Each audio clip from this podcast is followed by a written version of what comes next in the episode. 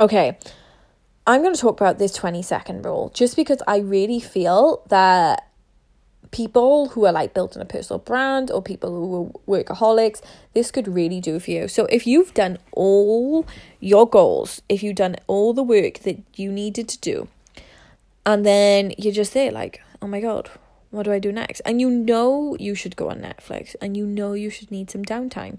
Okay, so what I noticed with myself, I'm like, okay, I'm not gonna look at my phone, la la la la la. And then I had my phone at arm's reach, so I turned my phone back on. So easy. And then do you know what I did then? I was like, okay, I'm gonna test out this 20 second theory. So I took my phone and I walked across the room and I put it in a clothes drawer and I put it at the bottom of the clothes drawer.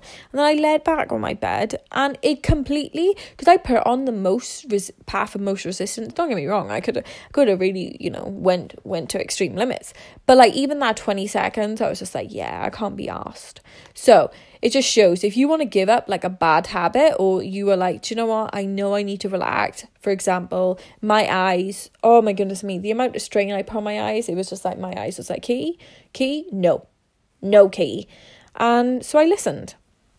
And that's what I did. It was, it was a brilliant, like, 20 second experiment. Just give it a go. Honestly, if you want to, like, you know, get your goals done in the morning, and then if you want to be off your phone, or yeah, just go do it. Just move it 20 seconds away. You'll be surprised. You'll be like, yeah.